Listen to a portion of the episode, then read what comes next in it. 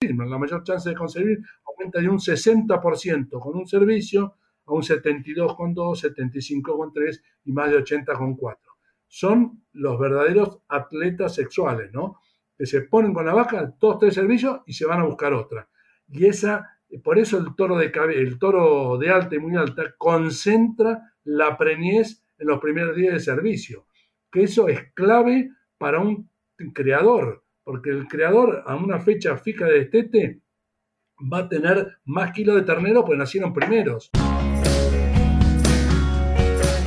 Bienvenidos a Carnecast, una línea directa con los principales referentes de la industria ganadera. Carnecast solo es posible gracias al apoyo de empresas innovadoras que creen en la educación continua. Genofeed, biotecnología simple, rentable y sustentable para la producción ganadera. Síguenos en redes sociales y Spotify para tener acceso a información de calidad, continua y de acceso gratuito. Buenas tardes, mi nombre es Mauro Venturini, bienvenidos a todos a esta nueva edición de Carnecast y en esta oportunidad con un invitado especial, el doctor Carlos Chuni Acuña, para hablar de su especialidad, eh, capacidad de servicio en todos. Buenas tardes, eh, vamos a decir Chuni, porque si bien no nos vemos habitualmente, pero nos conocemos personalmente desde hace un tiempo, así que confianza ya tenemos. ¿Cómo va Chuni? ¿Cómo anda Mauro? Bueno, me alegro que ande bien. Y sí, nos conocemos del año 98, cuando viniste al curso, hace 25 años, mira vos. ¿eh? 25 años, pasó mucho tiempo. Por suerte que con, con los medios de comunicación podemos mantenernos en contacto igualmente y, y nunca me voy a olvidar el apoyo emocional que nos diste a mí y a mi familia cuando estábamos con el problema varados acá en Estados Unidos con el tema de la pandemia, esperando la repatriación. Así que fuiste uno de los tantos que, que nos brindaron palabras de aliento para superar el, el trance. Tuvimos unas conversaciones. Sí, bueno. Bueno, Chuni, eh, si bien sos muy conocido por productores y por colegas también, por tu trayectoria, eh, sería bueno que nos cuentes cuál es tu background, cómo llegaste a eh, traer desde Australia esta técnica de pruebas para capacidad de servicio, la experiencia que tuviste con el doctor Blocky. Así que te dejo a tu libre eh, elección la forma que te presentas. Bueno, gracias Mauro. bueno, como dijiste, soy Chuni Acuña, veterinario. Ahora en enero cumplí 50 años de profesión, recibido en la UBA, y ni bien me recibí, me vine a vivir a Azul, también hace 50 años. Y me casé hace 50 años. Todo, viste, número redondo. Soy casado con María, tengo seis hijos y 22 nietos. Y esto es como para entrar en tema y demostrar que la capacidad de servicio es de alta heredabilidad, ¿no? no como, como, somos mamíferos, como los toros, entonces digamos algo. Eh, así que hace 50 años te digo que estoy en azul y en el año 87 ya en el 85 empezamos a descubrir, a, hacer la prueba, pero ya desde el 78, 79 ya habíamos leído que en Australia había un veterinario, Mike Blocky, que estaba trabajando en eso. Él tiene su PhD del año 75 en la Universidad de Melbourne sobre comportamiento social y sexual de los toros. Entonces, eh, yo tengo la limitante del inglés, ya nos dio bastante trabajo conectarnos, pero gracias a mi gran amigo Alfredo Pellanis, que habla perfecto y que fue donde empezamos la capacidad de servicio en Argentina, en el campo de él y de su familia, en el año 85. Después, eh, a mí dije, Alfredo, tenemos que ir a conocerlo a Blocky, así que yo solo no puedo ir, así que vos tenés que ser mi apéndice. Y realmente fue así, ¿no? Nos fuimos en el 26 de enero del 87 hasta el 5 de marzo de ese año y estuvimos casi 45 días en Australia, que a mí no solamente me cambió la vida profesionalmente, sino me abrió la cabeza de tal manera, vos imaginate lo que era Argentina en el 87, ¿no? Estábamos con, saliendo con Alfonsín, de todo, las, por entrar en la CIPER y todo, y fui a un país que era una cosa para mí de loco, yo me asombraba de todo, ¿no? Iba al campo, había internet, había mail, eh, acá no sabíamos ni lo que era ni un celular, ¿no? O sea que para mí fue un cambio brutal desde la parte humana y aparte con el conocimiento de Blocky y cómo nos transmitió todo su, su experiencia en la capacidad de servicio que la venía haciendo ya hacía 10 años, 12, ¿no? Entonces, eh, para mí eso me marcó mucho y bueno, y a partir de ahí empecé a dar charlas y desde el año 91 le doy cursos de examen de fertilidad en toros, al cual vos asististe uno, y ahora este año terminé el número 45 y han venido hasta ahora 718 veterinarios, ¿no? O sea que por lo menos es en lo que yo soy veterinario a secas, no tengo ningún posgrado ni, ni máster PhD, nada. Pero, como dice mi amigo Carlos Campero, me lo tendrían que dar en la manga si me dan algún, algún posgrado, porque he revisado toda mi vida toros, he hecho tacto, ya voy por 1.150.000 vacas, cumplí hace poco, y casi 60 y casi 70.000 toros revisados, o sea que, y soy muy numérico, entonces guardo las estadísticas, guardo todos los datos, y bueno, y me he dedicado la vida a eso, ¿no? Prácticamente. Así que estoy muy contento y bueno, y tratando de devolverle a los colegas. Eh, y tengo también una página en internet que es bueno citarla por si a alguno le puede interesar este tema, que es eh, www.chunivet, chuni con i latina y vet de veterinario.com.ar, ¿no? Que ahí hay más de 90 videos y 35, 40 artículos. O sea que al que le apasiona el tema este de los toros, se, va a aburrir leyendo, les puedo asegurar, ¿no?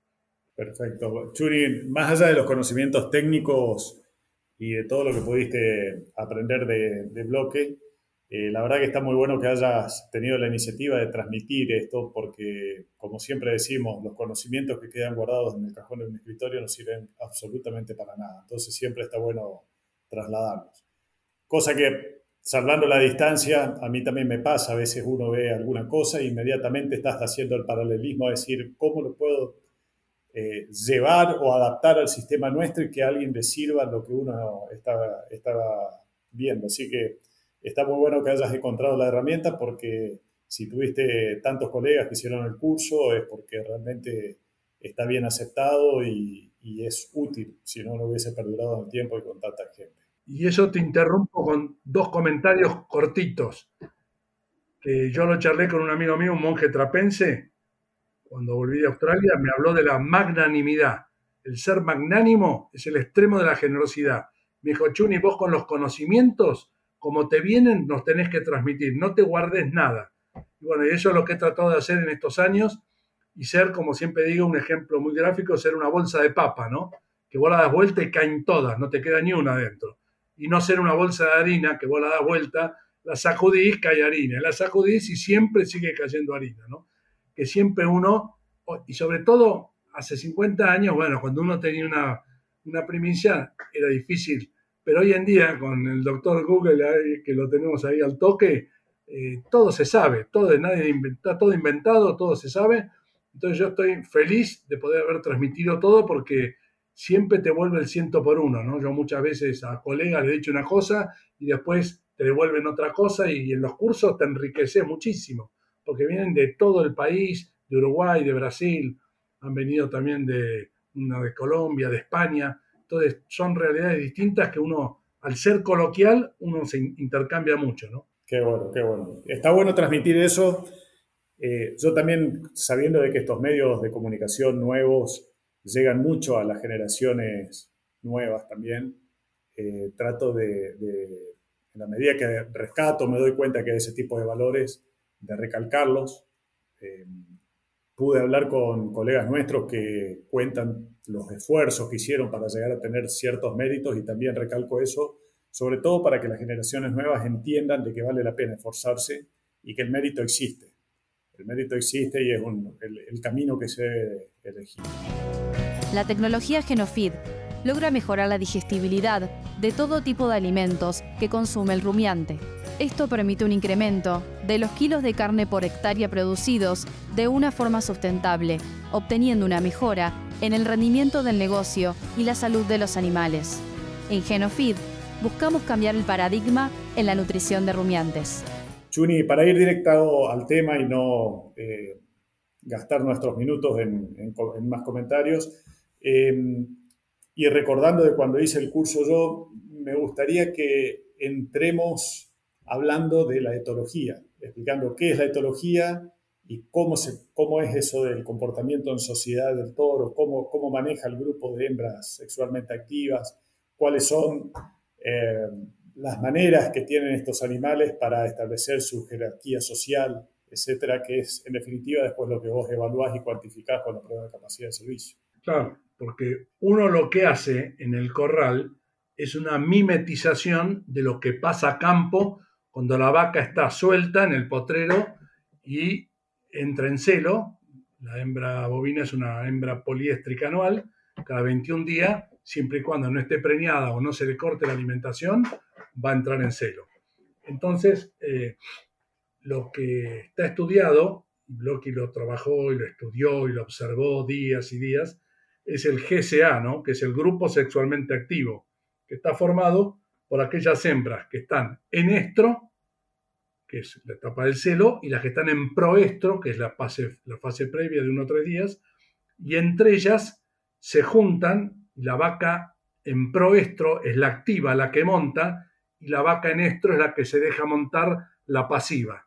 Entonces, el toro, una vez que uno lo incorpora a un rodeo, a través del sentido de la vista, que hoy está recomprobado que es el más importante de los sentidos para la detección del celo, cuando ya hace 50 años, no sé vos que habrás estudiado, pero yo en ese momento el, olfato era el, el, sentido más importante.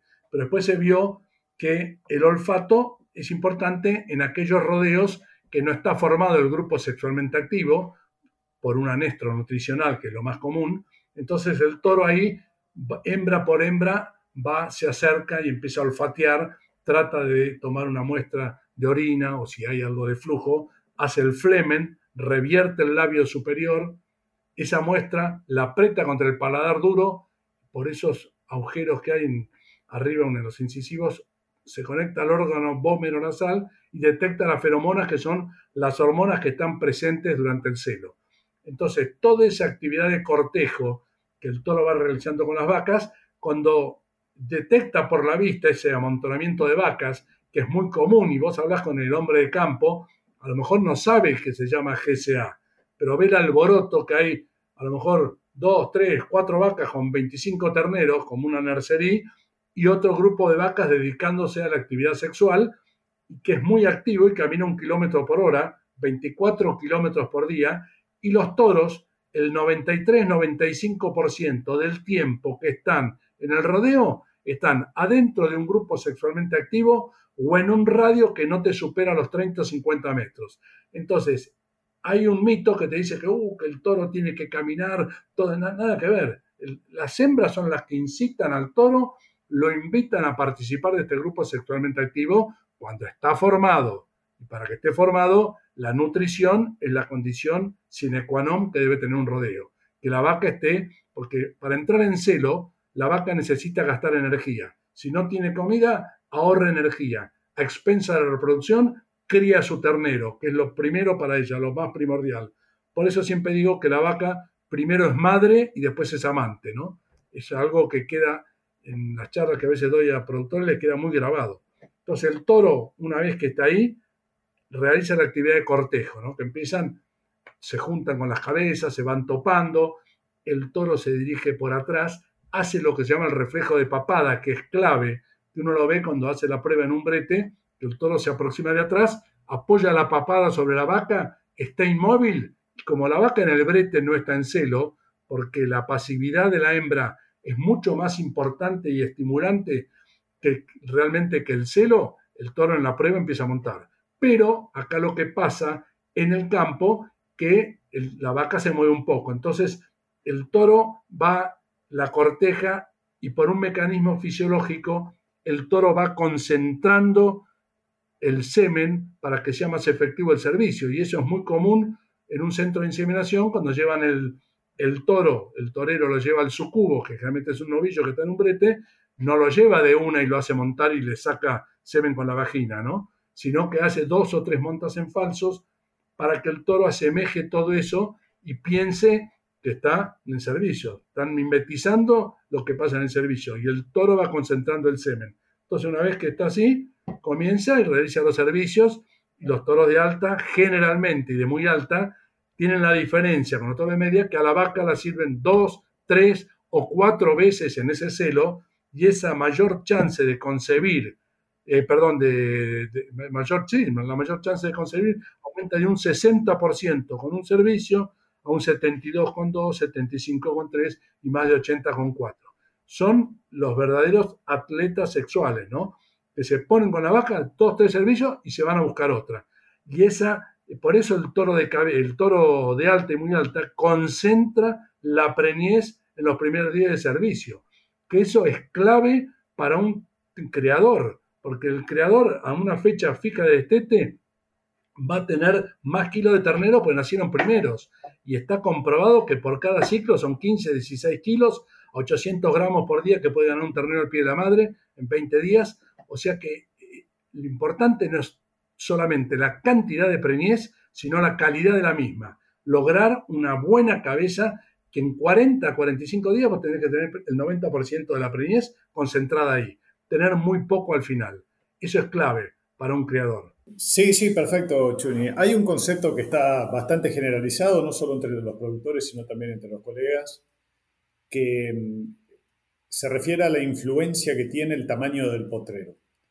Em, ¿Vos crees que con toros de diferente capacidad de servicio eso puede tener eh, aplicabilidad práctica o no tiene nada que ver? Eh, siempre los extremos a veces pueden ser complicados, pero yo como extremo, empecemos por el extremo que hice, porque yo en Australia esa pregunta, ni bien me bajé del avión, con el inglés tipo casi que se la hice a Blocky, que me la entendió, y me dijo que en las peores condiciones de topografía, extensión y demás, nunca usé más del 4%.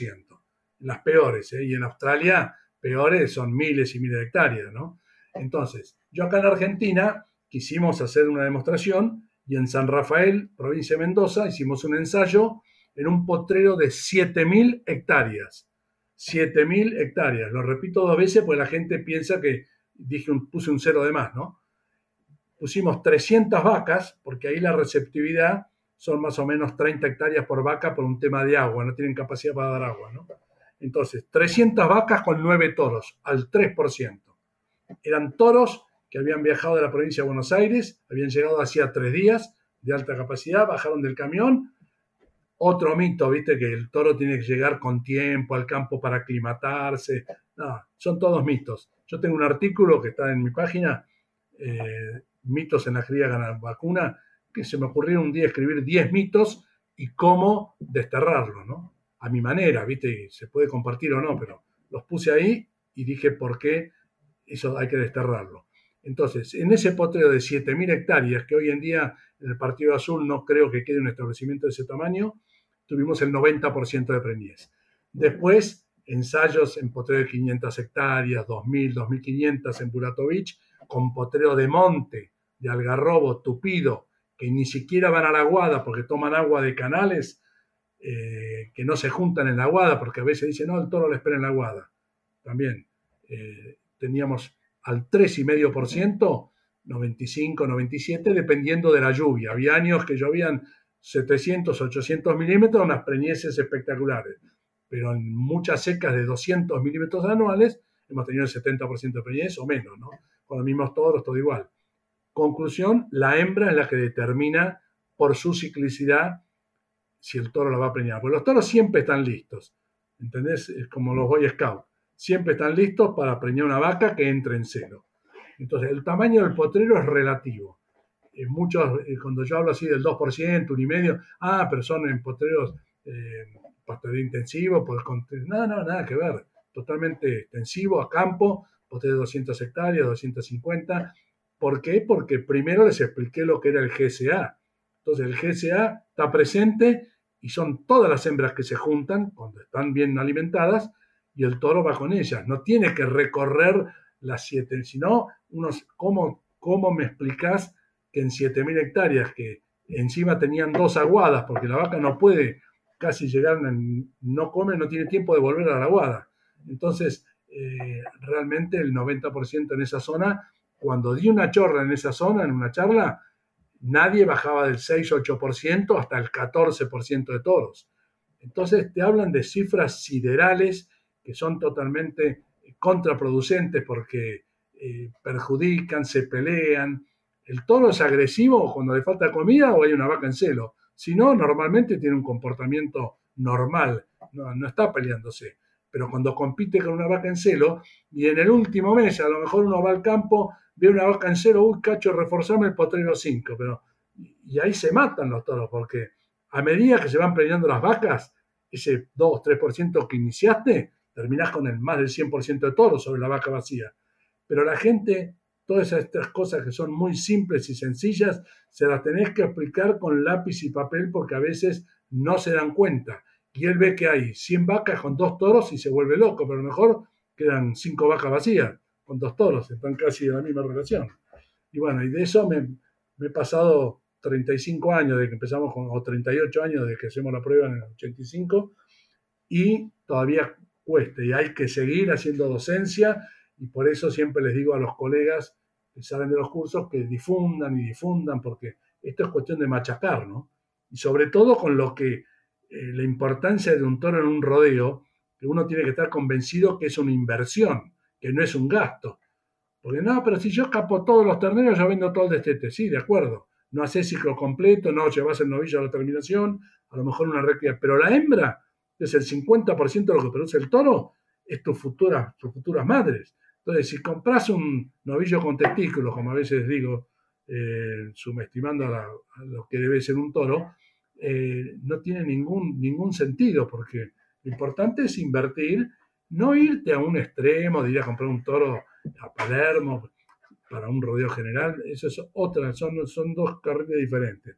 Pero un buen toro con buenos datos, eh, un toro puro controlado en Angus o puro registrado en Hereford, eh, se compran bien y no tenés que ir a, a, pijotear con el precio del toro porque si después lo distribuís a la cantidad de torneos que te producen en 3, 4 años que te van a durar o más, eh, no tiene ningún sentido estar pensando, uy, mirá, me pagué 10 mil pesos más. No, no, pero bueno, eh, es todo eh, un trabajo de, muchos años y no es tan fácil. Sí, sí, hay, que ser constante y perseverante para, poder revertir tal vez a veces conceptos que se terminan transformando en dogmas, entonces cuesta mucho revertirlos.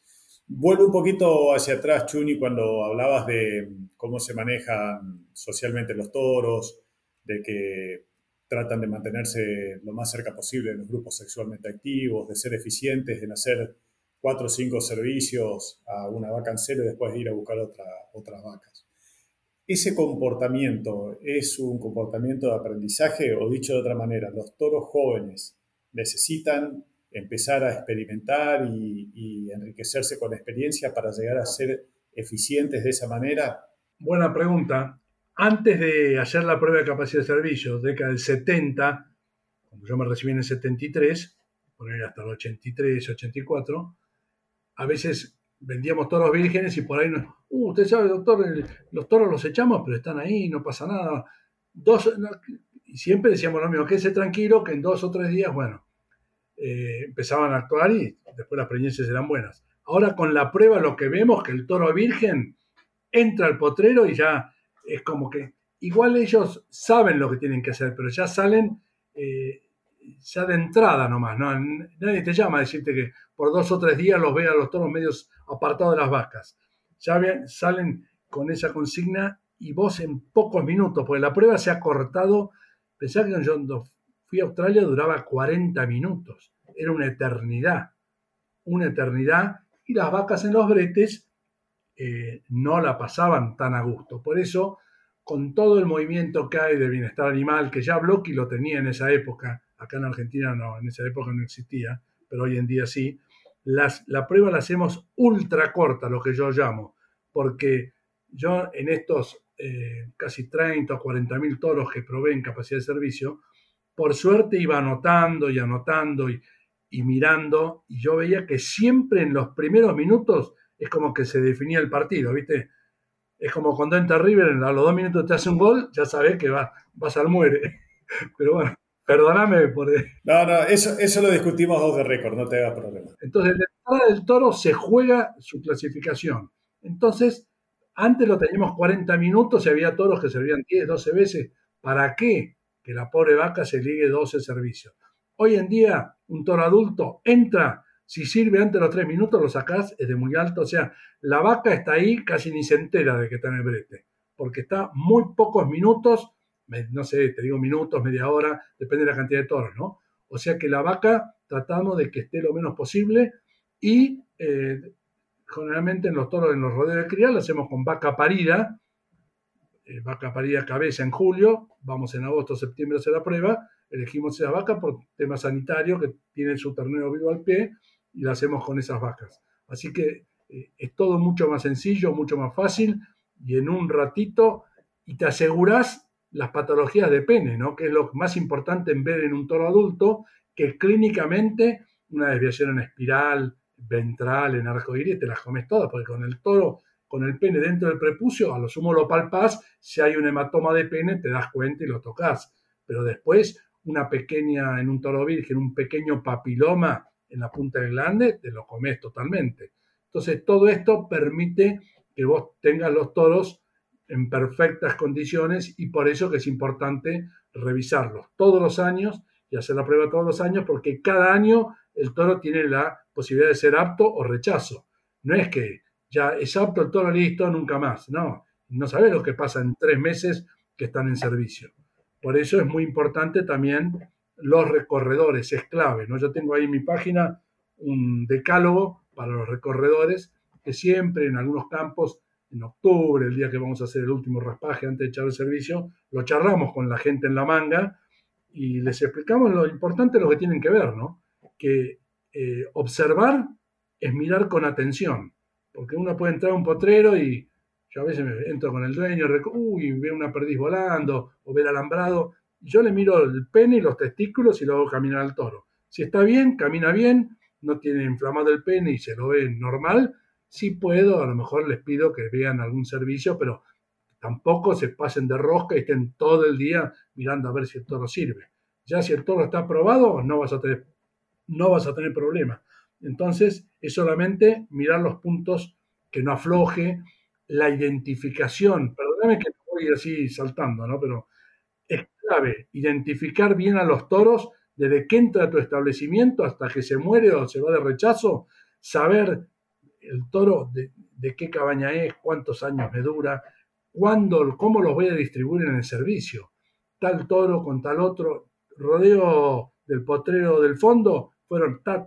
Entonces, cuando pasan en el tacto, que el ideal es que pasen de acuerdo a cómo fueron al servicio, vos sabés que estas 150 vacas tienen estos tres toros que si falla ese rodeo, bueno, estos tres toros pueden ser los responsables. Entonces, los tenés bien identificados, a fuego, con tatuaje o con caravana. Ahora estamos usando mucho la identificación electrónica, es un gran avance y una gran ayuda para nosotros, pero siempre con el fuego, porque el paisano en el campo no va a andar con el bastón. Entonces necesitas algo para tenerlo en la manga que sea práctico y rápido.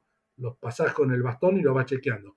Pero cuando están pelechados los meses de octubre, noviembre y diciembre, se le ve bien el número de fuego y el recorredor si te tiene que anotar algo, lo tiene ahí. ¿viste? No tiene que llevarlo a la manga, buscar el bastón, que es complicarle la vida. Hay que facilitarle todo, una libretita y que vaya anotando. Este toro se inflamó, lo retiré. Y después de los 20 días, si hay algún toro lesionado, en un buen rodeo organizado, no, hay que volverse loco para sacarlo y tener que salir a comprar un toro. Porque vos en 20, 30 días de servicio, andando mal, preñate el 50-60%. Entonces ya sabes que los que te quedan te sobran. Entonces hay que también eh, no enloquecer a la gente que, que piense que si falta un toro, obvio, si al primer día se te muere uno, al segundo día se te quiebra otro, bueno, pero son extremos. Y yo de eso tengo infinidad de casos y de datos que no te quiero ahora tirar tanto número, porque si no, nos van a echar de acá. Está bien. Chuni, em, para la gente que habla o escucha hablar de capacidad de servicio, pero que nunca vio cómo se hace la técnica. Y si bien está disponible en los videos de tu página, como dijiste recién, ¿pudieras explicar brevemente cuáles son los pasos, solamente mencionarlos y después sí quisiera hacerte algunas preguntas sobre los sistemas de cuantificación y qué significa cada grado o cada cuantificación que le pones a los toros. Pero básicamente, digamos, describirlo, pintarle un, panorama de cómo se hace ese trabajo en, el corral y en la manga. Perfecto. nosotros tenemos un equipo, ¿no? Con Cosme y María, somos tres veterinarios, vamos con la camioneta, el acoplado, los seis bretes portátiles de caño que los llevamos ahí. Llegamos al corral, siempre a la salida del cepo, a la derecha o a la izquierda, es el ideal, se ponen los seis bretes en seis postes diferentes, una distancia de 4, 5, 6 metros dependiendo, y ahí es la parte más complicada de la prueba, es colocar a la vaca dentro de ese brete, ¿no? Pero la vaca la podemos sacar a caballo o en tractor, la vaca eh, es una vaca de cría, no está amansada ni nada, podría ser un trabajo previo que en algunos casos el personal me dice, ¿quiere que se las palenquee? Espectacular. Si la palenquean uno o dos veces, la vaca se entrega totalmente. Pero son contados con los dedos de la mano. Entonces uno trata siempre de no complicar las cosas.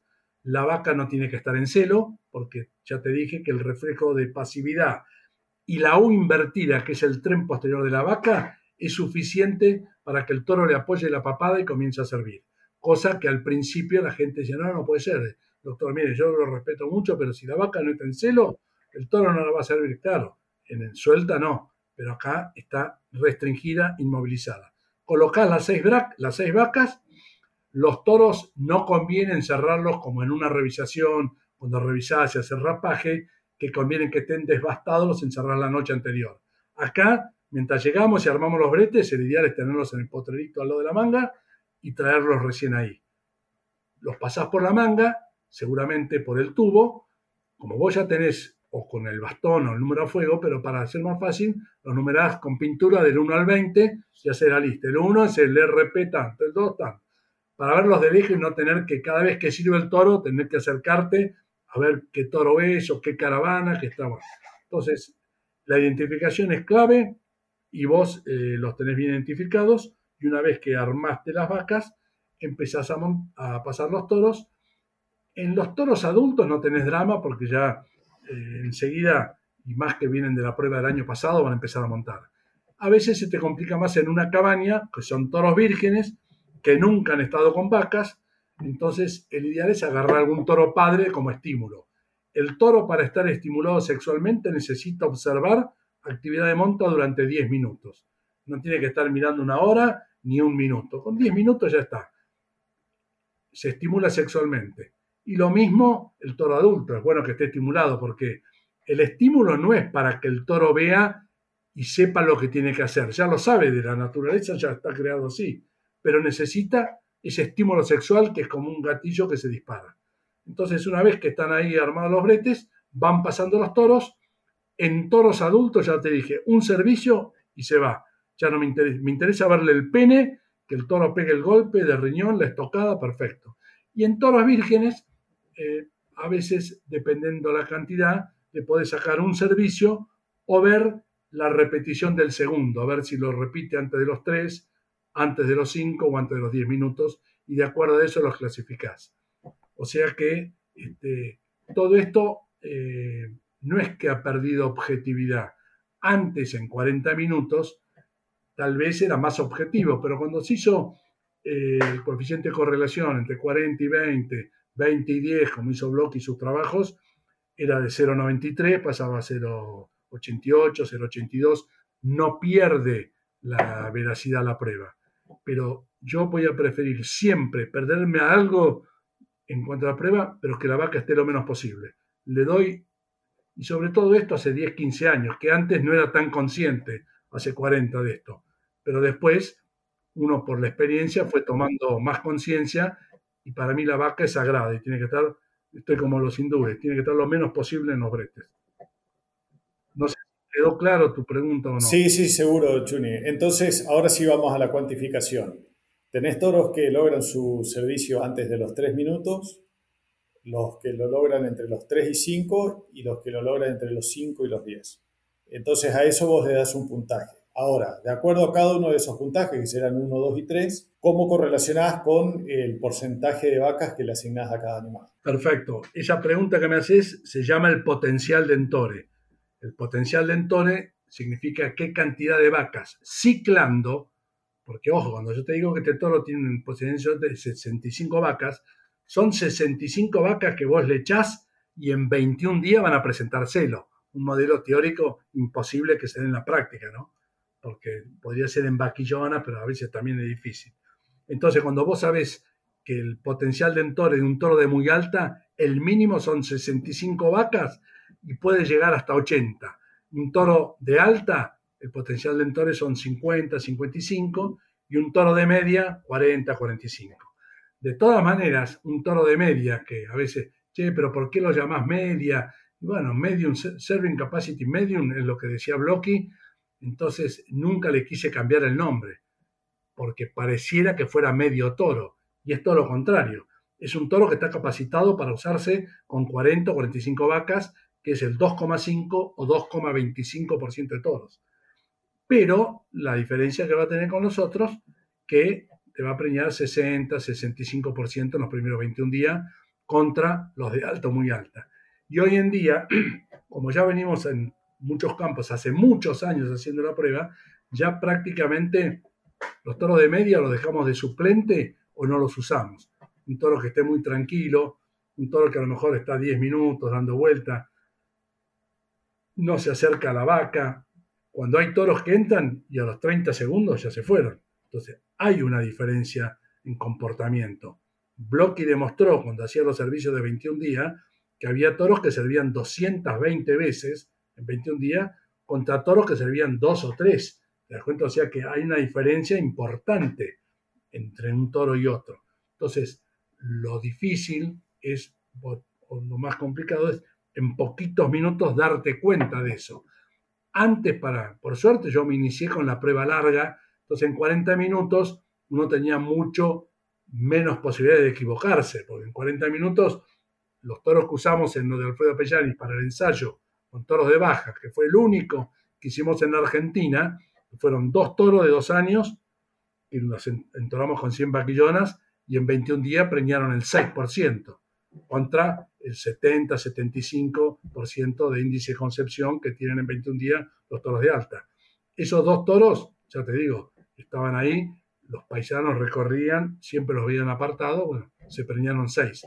O sea que eh, es muy importante, ya te digo, la clasificación, pero hoy en día se agolpó un poco, alta y muy alta.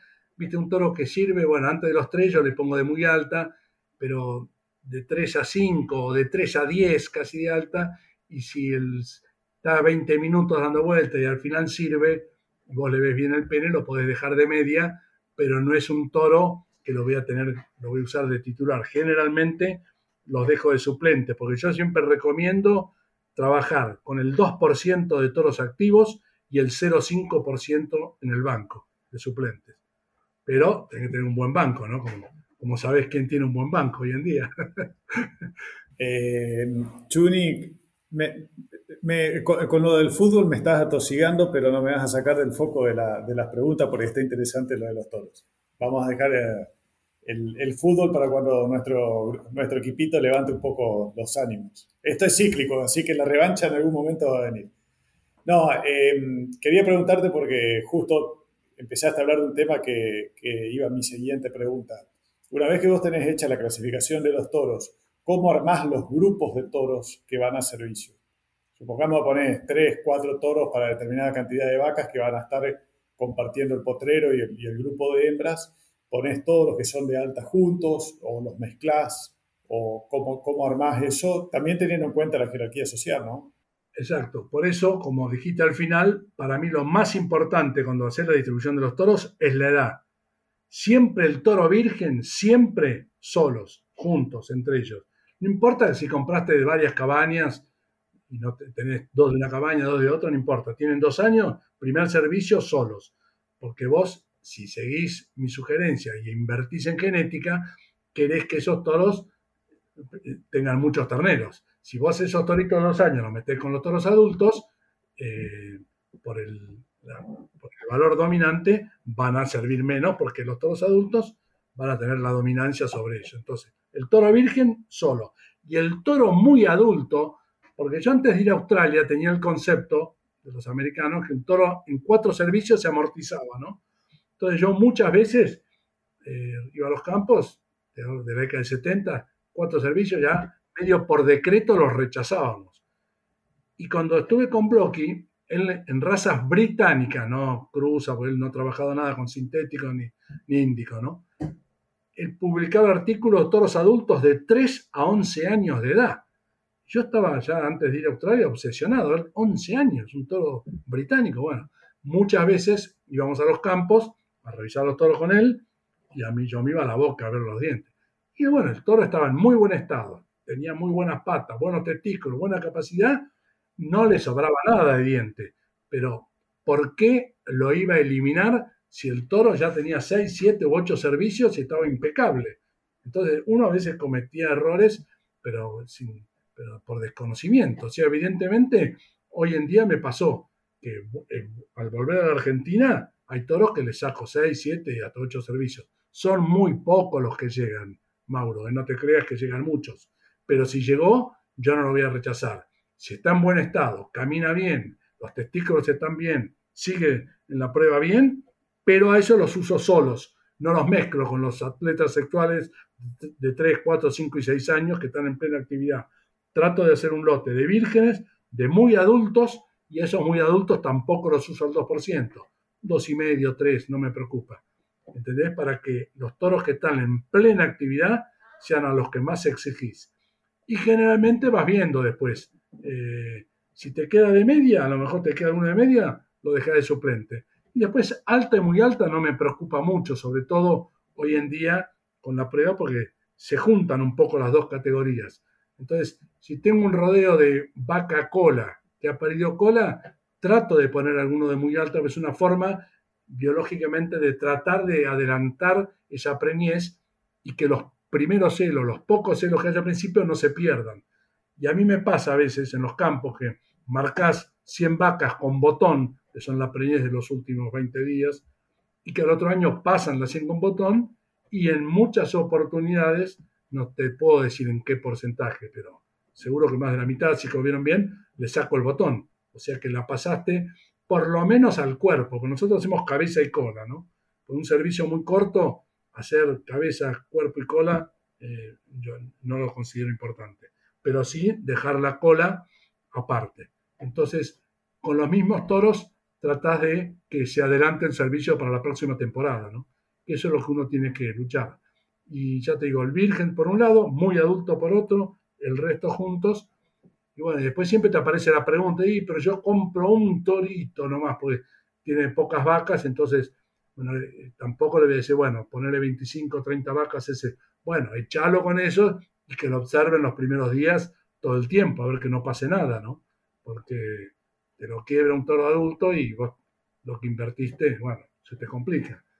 Pero siempre uno maneja rodeos de más cantidad, entonces, ya te digo, con el 2% en nuestra, estamos recubiertos y la gente te puedo asegurar que en general, a lo mejor te aparece alguno que usa el 3, pero vos vas a la planilla y si tiene mil vacas tiene 30 toros y tiene 45, pero es como, ah, no, claro, siempre el, el por si acaso, ¿viste? El por si tiene 15 toros, que es mucho capital, los tiene ahí parados por las dudas, dando vueltas por el campo. Hay que ser mucho más eh, eficiente, ¿no? O sea, usar los toros que necesitas y no que yo uso el, 2, no, porque después se me rompe. Y siempre, siempre los argumentos son los mismos, no es que cada cliente me sale con una cosa distinta. Todos unifican en, el miedo, ¿viste? No, y el toro, y que si le pasa algo, y bueno la gente que confía y sigue al pie de la raya, les va muy bien. Yo tengo muchos clientes que usan, y en, algunos campos hemos hecho ensayos, en el mismo campo, al 4% y al 2%, lo mismo, eh, con las mismas vacas, los mismos toros, y hemos preñado lo mismo. O sea que ahí se terminó de convencer una vez un cliente nuestro, porque los rodeos del 4 preñaban igual que los del 2. O sea que, eh, evidentemente, eh, la cosa no va por la cantidad, Sí, sí, sí, está, claro el concepto. Chuni, eh, trato de ser eficiente en la utilización de tu tiempo. Tenía dos preguntas finales, pero me vas a tener que perdonar. Esto está muy interesante y tengo tres preguntas ahora.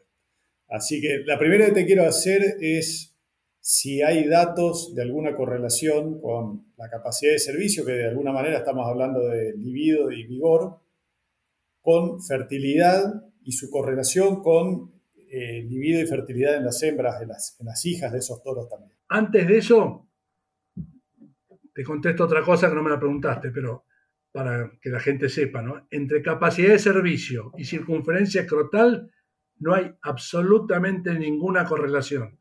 Yo he tenido toros de dos años de rechazo que medían 25 centímetros, huevito de paloma, los echaba en la prueba y servían como loco. Golpeaban, estoqueaban en una máquina, posiblemente apurarían agua o, o semen asopérmico. Por el otro lado, la capacidad de servicio lo demostró Blocky en Australia con un trabajo de .67 la heredabilidad.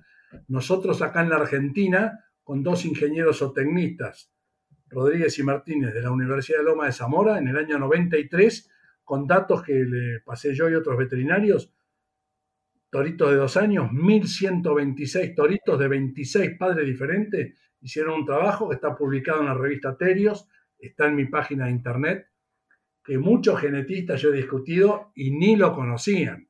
No te digo que un trabajo publicado en la India a lo mejor no lo tengan. Un trabajo en la Argentina no tenían la menor idea que estos estaban como locos, pues punto 53 en un rasgo así, eh, estaban pero fascinados. Una serie de fórmulas que yo no entiendo un pomo de nada, pero está todo publicado, es de punto 53 en el macho. En la hembra ya cuando fuimos a Australia, Blocky estaba pensando en algo y después nos comentó que en una cabaña, que hacía del año 70 y pico que le hacía la prueba, había aumentado mucho el rango de capacidad de servicio cuando empezó a usar toros de alta. Y después, a los años, siete, no me acuerdo cuántos años, vio que hubo otro escalón de aumento y él, su teoría era que más del 50% de las madres de ese rodeo eran hijas de toros de alta capacidad de servicio. Y para él, las hijas de toros de alta tienen los celos más largos y más profundos. Y esa mayor duración del celo de esa hembra le da más chance de quedar preñada porque el toro la sirve varias veces. Esto yo no lo tengo comprobado acá en la Argentina, lo de las hembras.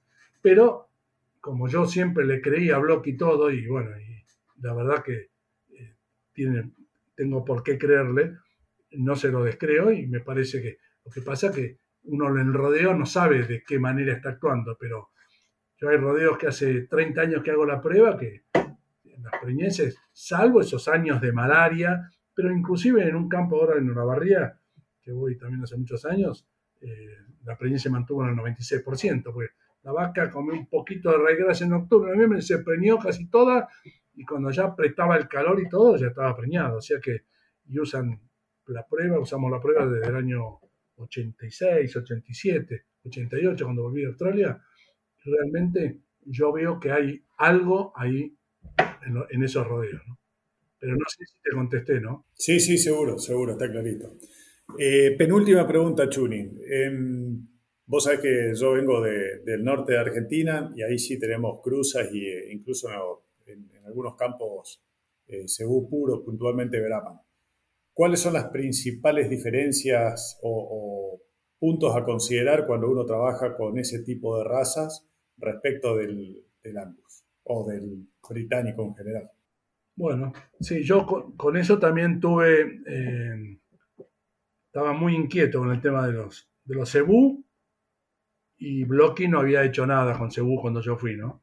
Después se mudó más al norte, 1500 kilómetros, se fue de Victoria para Tamworth ahí buscando un poco estas razas, pero no he tenido mucho contacto. Pero acá con un gran amigo, colega ya fallecido, un referente número uno en la profesión, Bernardino Beckwith, que ha trabajado en el NEA, eh, un gran tipo, un excelente veterinario. Hicimos muchos ensayos con él en, Mercedes, en los campos de Pilagá que él trabajaba, y eh, es, es otra, aparte de ser otra raza, es otra especie, ¿no? el Bos indicus y tienen otro comportamiento. Pero nosotros hemos hecho la prueba con vaca británica, con los toros Brahman adultos. Con toro virgen estuve en el INTA de Leales de Tucumán haciendo una experiencia con Nelore, virgen de 15, 18 meses, pero no, eh, pasaban, estaban ahí, daban vuelta por los corrales, ni siquiera miraron una vaca en un brete. Pero los toros adultos Brahman ahí en Mercedes Corrientes, que estuvimos en los campos de Pilará, Pilará yo estuve en, un campo de, un amigo de acá de Azul que tiene campo Urioste, que Santa Clara y Yuquerí, hicimos ensayos con toros Brahman y nos fue muy bien, ¿eh? muy bien, porque después le dimos validez en la práctica, usamos los que creíamos que eran de alta, media y baja, a los de baja le poníamos los ni, no interesados, los que no hacían nada. Aquel toro Brahman que montaba, tenía reflejo de búsqueda, intentaba servir pero no servía, eran los I, los interesados, que los poníamos como de media, y los que servían a la vaca en el brete eran los de alta, con un servicio antes de pensar en la prueba corta que estaba haciendo, porque esto fue en el año 89, que seguíamos religiosamente con los 40 minutos, ¿no? Entonces, después en el rodeo a campo preñaron en forma diferente. Los interesados, los no interesados preñaron mucho menos, los interesados en el medio y los que habían servido preñaron mucho más con la vaca en celo suelta en el potrero. O sea, pero mi experiencia, ya te digo, no es eh, si probé 30.000 o 35.000 británicos y más de Bostaurus, eh, seguro habré probado 500, por decirte un número, sí. O sea que es mucho menos. Pero a los que vienen al curso y vienen del NEA, les pido que me manden información y demás. Y viste que los veterinarios no somos muy afectos para juntar datos. Y para mí es clave juntar y juntar para después poder, el día que mañana, por eso yo empecé a juntar, dar una charla con tu experiencia. Pues yo he conferencias magistrales, pero vos ves todo, te lo citan al autor, pero no te ponen nada propio, ¿viste? Fulanito, menganito, sultanito, está bien, tiene su valor, pero a mí me gusta hablar, eh, no es porque me crea que tengo los mejores datos, pero por lo menos me han costado conseguirlos y, y siempre trato de transmitirlo lo que yo he hecho, ¿no? No, y es que además, además a las correcciones se las hace sobre evaluación sobre, sobre datos. Si no tenés datos, nunca sabes dónde hay un error y cómo corregirlo. Eso es. Exacto, Mauro. Chuni, la última pregunta, y la dejo para lo último porque considero que es un tema sumamente importante y que le puede servir muchísimo a la gente porque es un aspecto al cual no se le da la relevancia que realmente tiene. Entre las virtudes que explicaste al principio de la prueba de capacidad de servicio, que te permite observar determinada funcionalidad en el animal, yo creo que todo el mundo tiene claro la importancia que tienen los órganos sexuales, porque estamos hablando de reproducción, pero eh, poca gente le da la importancia que realmente tienen los aplomos eh, y la forma de desplazarse los animales a la hora de reproducirse. Brevemente, pudieras explicar cómo interfieren las dolencias en, los miembros posteriores, sobre todo, y los malos aplomos en la cadena de reflejos que terminan llevando al toro a concretar el servicio. Bueno, sí, es un punto clave ese, ¿no?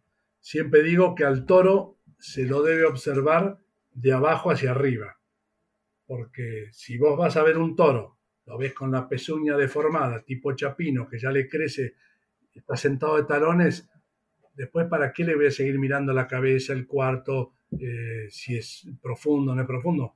Está mal aplomado y generalmente cuando el toro está mal aplomado, desgasta mal las pezuñas. El toro no necesitas vos de un, anicate, una, una tijera para cortarle las pezuñas como el ser humano. Solo al caminar tiene que ir desgastándose las pezuñas sobre al contacto con la tierra si está bien aplomado. Cuando ya empieza a tener problemas de aplomos, el primer síntoma que ves, salvo en algún extremo, cuando uno los pasa de maíz o de ración, que por ahí se hacen infosuras, pero es otra cosa, ¿no?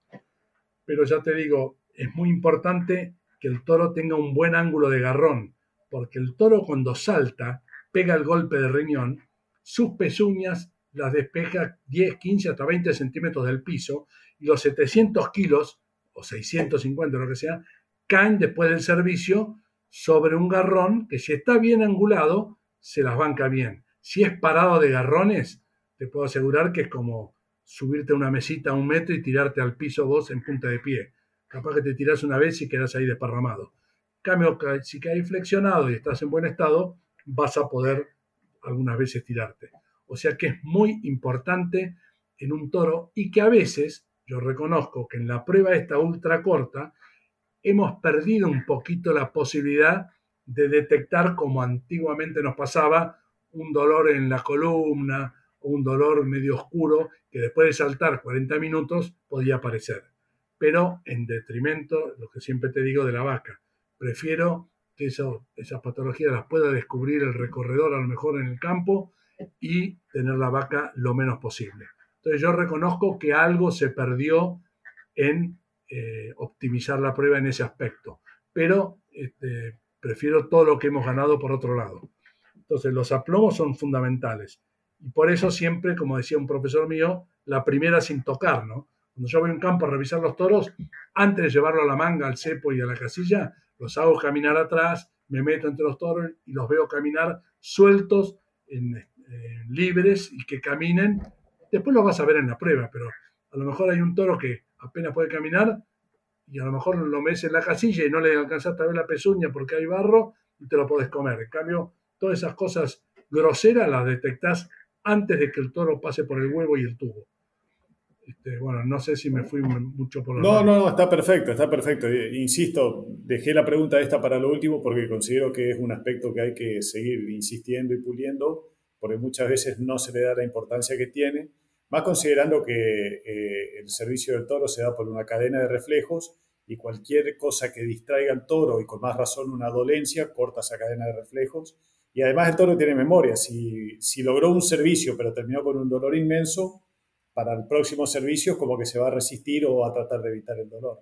Entonces son cosas que uno se da cuenta que la gente en general a la hora de elegir un animal no le da la importancia que debería darle. Cree que es más un aspecto, digamos, de, apreciación visual o de belleza más que funcional. Por eso quería dejarlo para el último. Juni, estuvimos hablando casi una hora, esto es muy interesante, hay un montón de otras preguntas, pero por razones de tiempo tendríamos que dejarlo para un segundo episodio y además para eh, está también para eso la, página web de la que hablaste para que la gente interesada pueda consultarlo. Así que si querés repetir cuál es la página, podés hacerlo ahora. La página es www.chunivet, chuni como se escribe, eh, con i latina, y vet de veterinario, chunivet.com.ar. Esa es mi página. Bueno, perfecto. Chuni, un gustazo haber compartido. Muchísimas gracias por tu tiempo y seguramente vamos a tener un segundo episodio cuando Boca esté en la punta y ahí voy a tener la revancha de la gastada yo. Pero ya voy a estar jubilado yo. ¿eh? No, no, no, no, no es tan así, no es tan así. Muchas gracias. Muchísimas gracias a vos. Muy buenas las preguntas, muchas gracias. Bueno, gracias Chuni. Hasta la próxima. Un abrazo grande. Hasta luego. Si te gustó este episodio, no dejes de compartirlo con otros profesionales para que más personas puedan tener acceso a la palabra de los principales referentes de la industria ganadera.